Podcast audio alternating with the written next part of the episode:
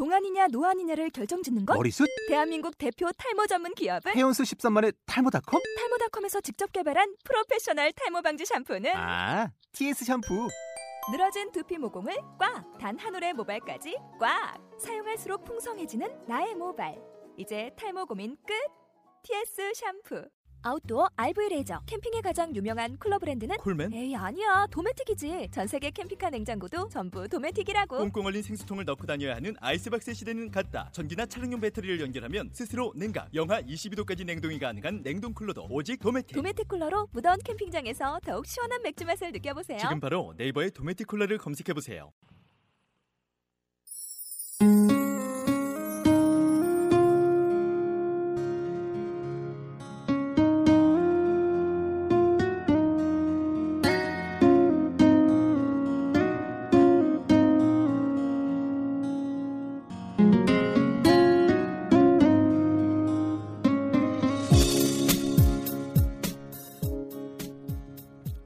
제 7차 팟캐스트 사랑과 결혼 드라마 사랑에는 어떠한 조건도 필요하지 않다. 사랑하는 두 남녀가 있었습니다. 그들은 3년 동안 연애를 했습니다. 서로 위해주고 정말 이쁜 사랑을 해왔습니다. 근데 이들에게 너무나 힘든 시간이 찾아왔습니다. 과연 어떤 일이 찾아왔을까요? 승원이는 일찍 도착해 커피숍에서 다이를 기다리고 있었습니다. 시간이 점점 지나자 다이가 오지 않아 승원이는 화가 나기 시작했습니다. 잠시 후 다이가 급하게 카페에 들어옵니다. 너 지금 몇 시인데 이제 와? 너한테 전화한 지가 언젠데? 미안. 일찍 나온다고 일찍 나온 건데 늦었네. 정말 미안해. 장난해? 지금 요즘 왜 이래 너? 약속 시간 지키지도 않고 내가 꼭 전화를 아니 전화 아니 화를 내야 돼? 미안해. 다음부터 안 그럴게. 아 나 좀 짜증나게 하지 마. 내가 미안하다고 했잖아. 그럼 봐줘야 하는 거 아니야? 야, 네가 한두 번 이래? 나 기다리는 거 싫어하는 거 몰라? 조금 기다리면 안 돼? 내가 그렇게 잘못했니? 야, 지금 소리 질렀냐 지금? 네가 잘못했잖아. 정말. 울어? 아 정말 짜증나 진짜.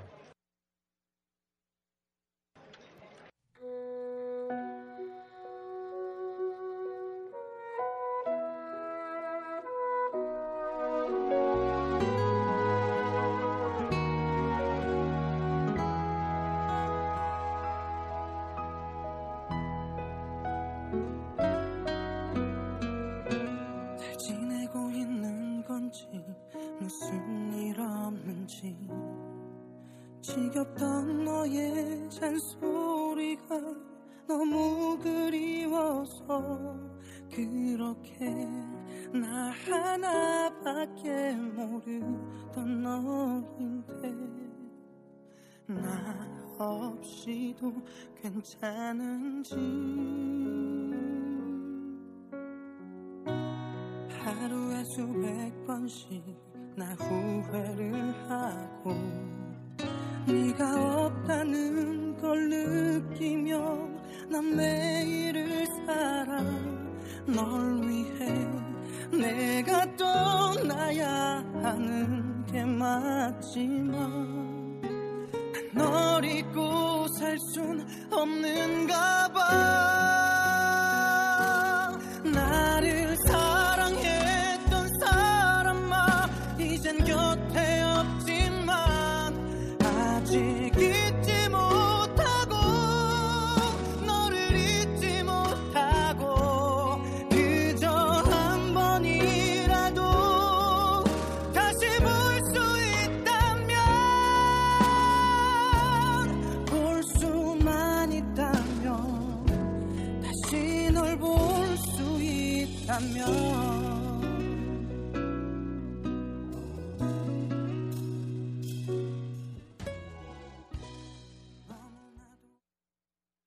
승원이는 요즘 다이가 이상하던 것을 느꼈습니다.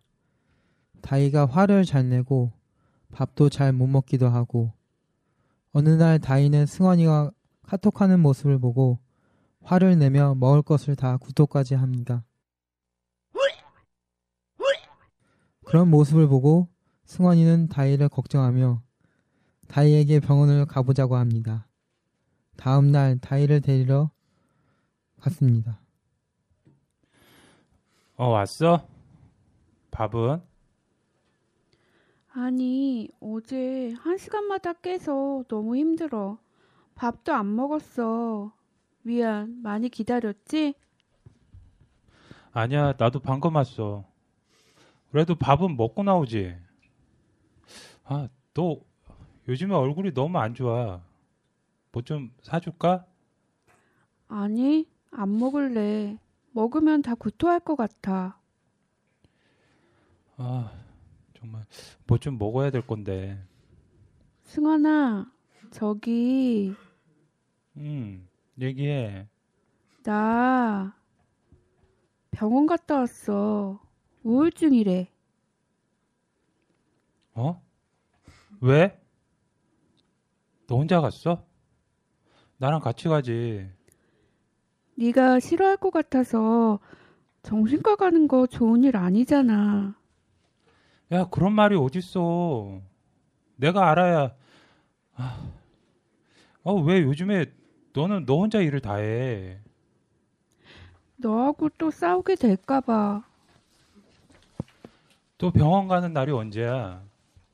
그때는 같이 가. 싫어, 무서워. 너 같이 가면 또 화내면 어떡해. 아, 바보 진짜. 화 안 내. 내가 있는데 왜 그래? 왜 너 혼자 가니? 아, 미안하다. 너 아픈 줄도 모르고 내가 화를 내서 그동안 내가 널 많이 힘들게 했지. 정말 미안해.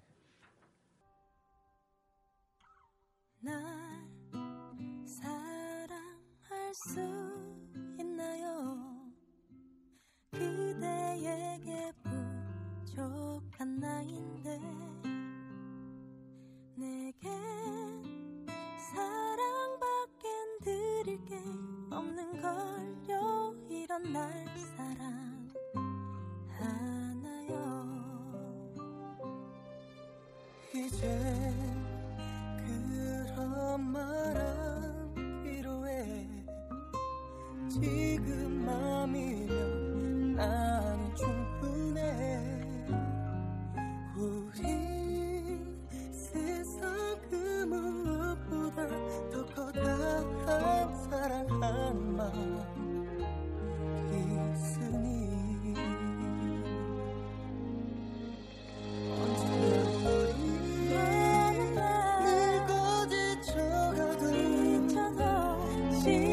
처럼 날 사랑하기로 해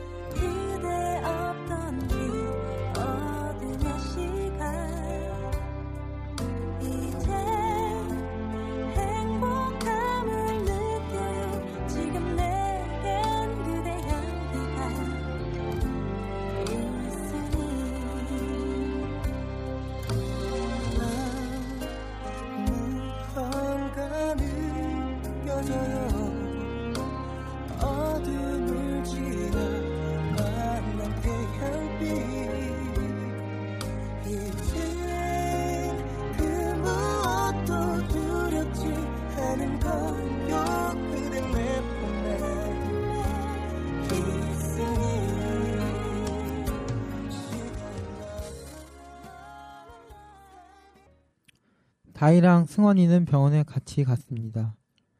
다희는 승원이를 보고 불안해합니다. 그러자 승원이는 다희를 손을 잡아주면서 웃었습니다.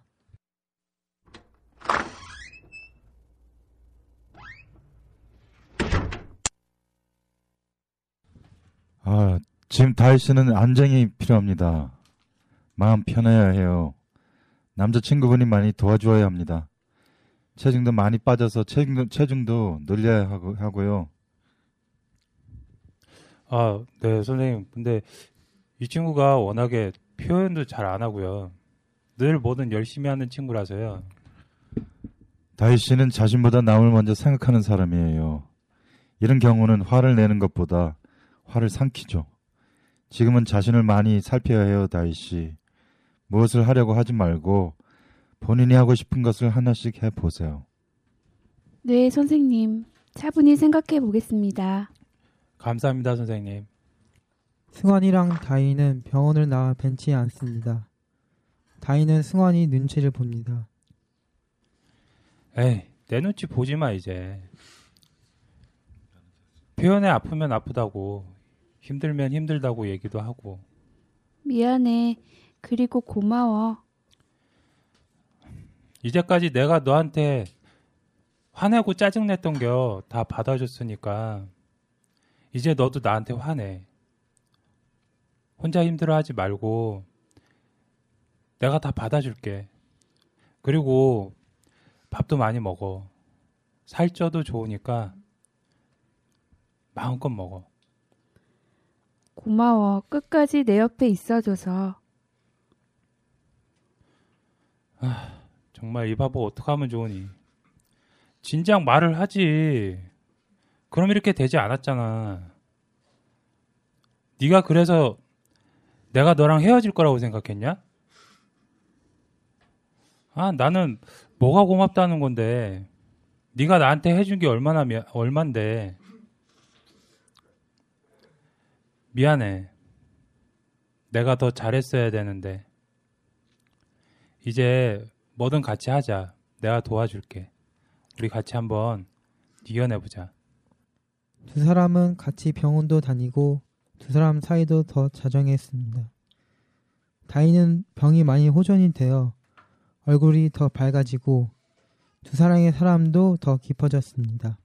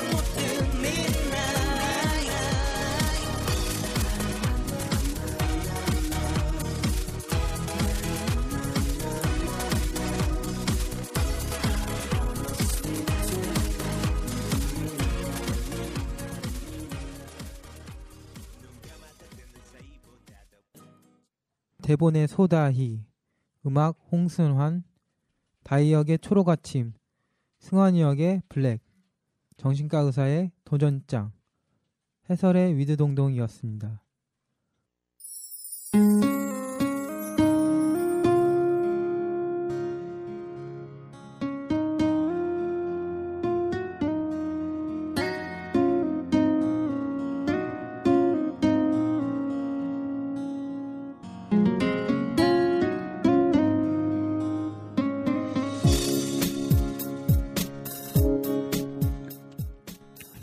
안녕하세요. 까미 인터넷 팟캐스트 기획단 저는 위드동동 초록 아침 작은 거인입니다. 앞서 들으신 드라마를 잘 감상하셨는데요. 정신질환 초기 발견의 중요성과 정신적으로 아픈 사람을 지지해주는 사랑의 대상이 있다는 게 얼마나 중요한지 그 상황을 잘 표현한 드라마 같습니다. 이어서 우리 당사자들의 사랑과 결혼 문제에 대해 이야기해보고자 합니다. 당사자들의 이야기에서 많이 소외되는 것이 아무래도 연애와 결혼 문제이지 않을까 싶습니다. 오늘 얘기를 통해 청취자분들이 우리 정신장애들도 한 사람으로서 연애를 할 수 있고 결혼 또한 같은 것이라고 보아주셨으면 합니다. 그럼 우선 짧은 시 한 편으로 이야기를 시작하도록 하겠습니다. 장은거인님이 직접 지은 시를 낭독해 주시겠습니다.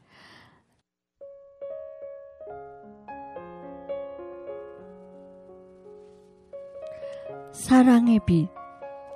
사랑한다는 것이 언젠가 죽을 듯 생각하고 그렇게 살았습니다. 어느새 50이 넘어 저 서산 넘어가는 저녁빛 붉은 노을 따라 내 사랑도 지치고 그리운 건 언젠가 고향에 내린 작은 씨앗이 자라 고목이 되고 깃들인 쉼터인가 봅니다.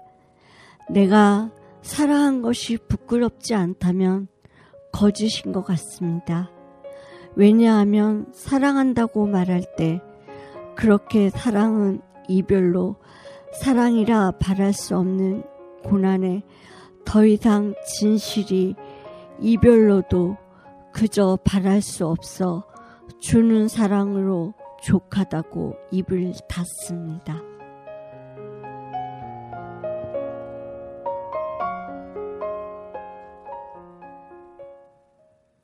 네, 장거인님의 시를 잘 들었습니다. 이 시에 담긴 이야기를 있을 거라고 생각하는데요. 네, 저에게는 누구나 겪지 않은 일들, 고통의 날들을 보낸 적이 있었습니다. 옛 어린 시절, 그냥 그 시절 추억으로도 입가에 번지는 것들이 있었습니다.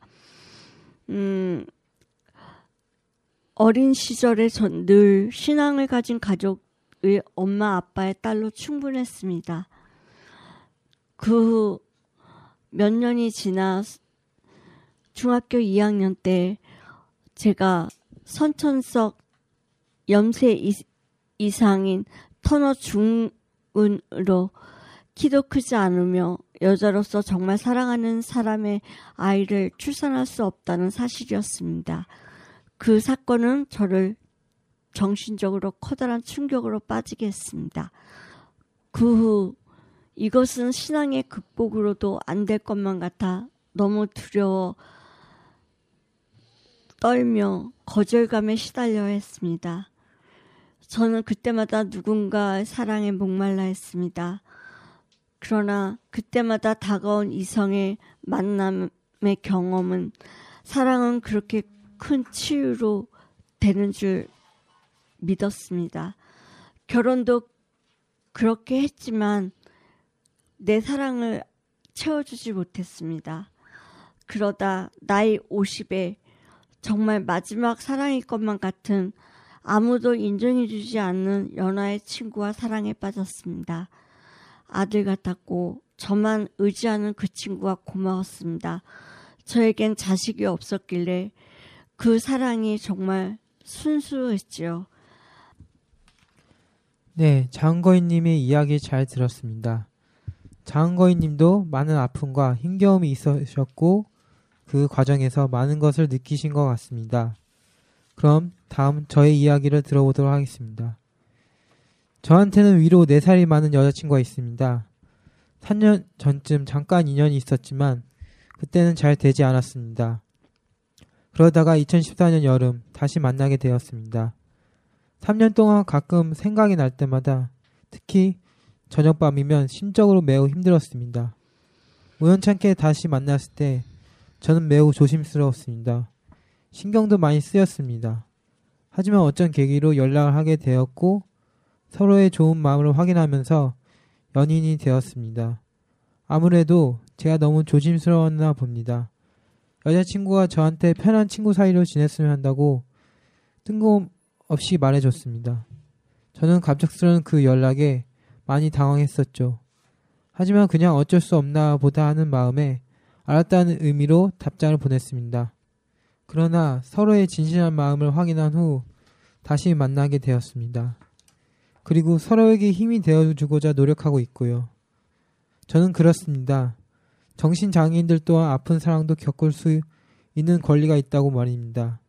간혹가다 보호자나 부모님께서 당사자의 연애조차 간섭하는 경우가 많습니다. 물론 자신의 가족, 자녀가 걱정이 되어서 하시는 것이라고 봅니다. 그렇지만 삶을 살아가면서 진정 사랑을 경험 한번 한번 해보지 못한다면 그것만큼 불행한 것 또한 없지 않을까 저는 생각합니다. 저는 이상입니다.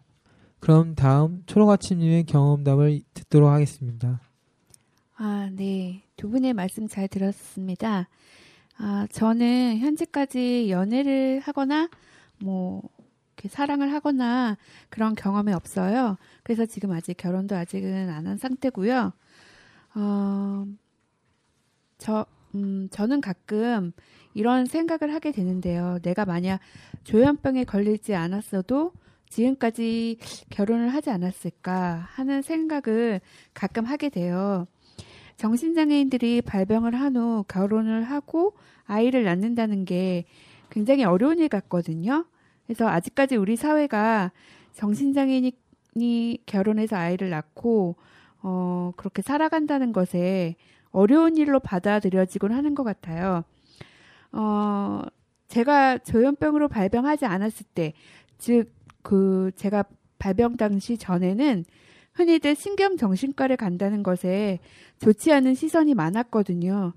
쉽게 말해서 지금도 그렇지만 미친 사람들이 가는 것이다 라는 생각을 하게끔 주변에서 말해오곤 했었어요. 특히나 여성의 경우 더 어려운 문제에 봉착하는 것 같은데요.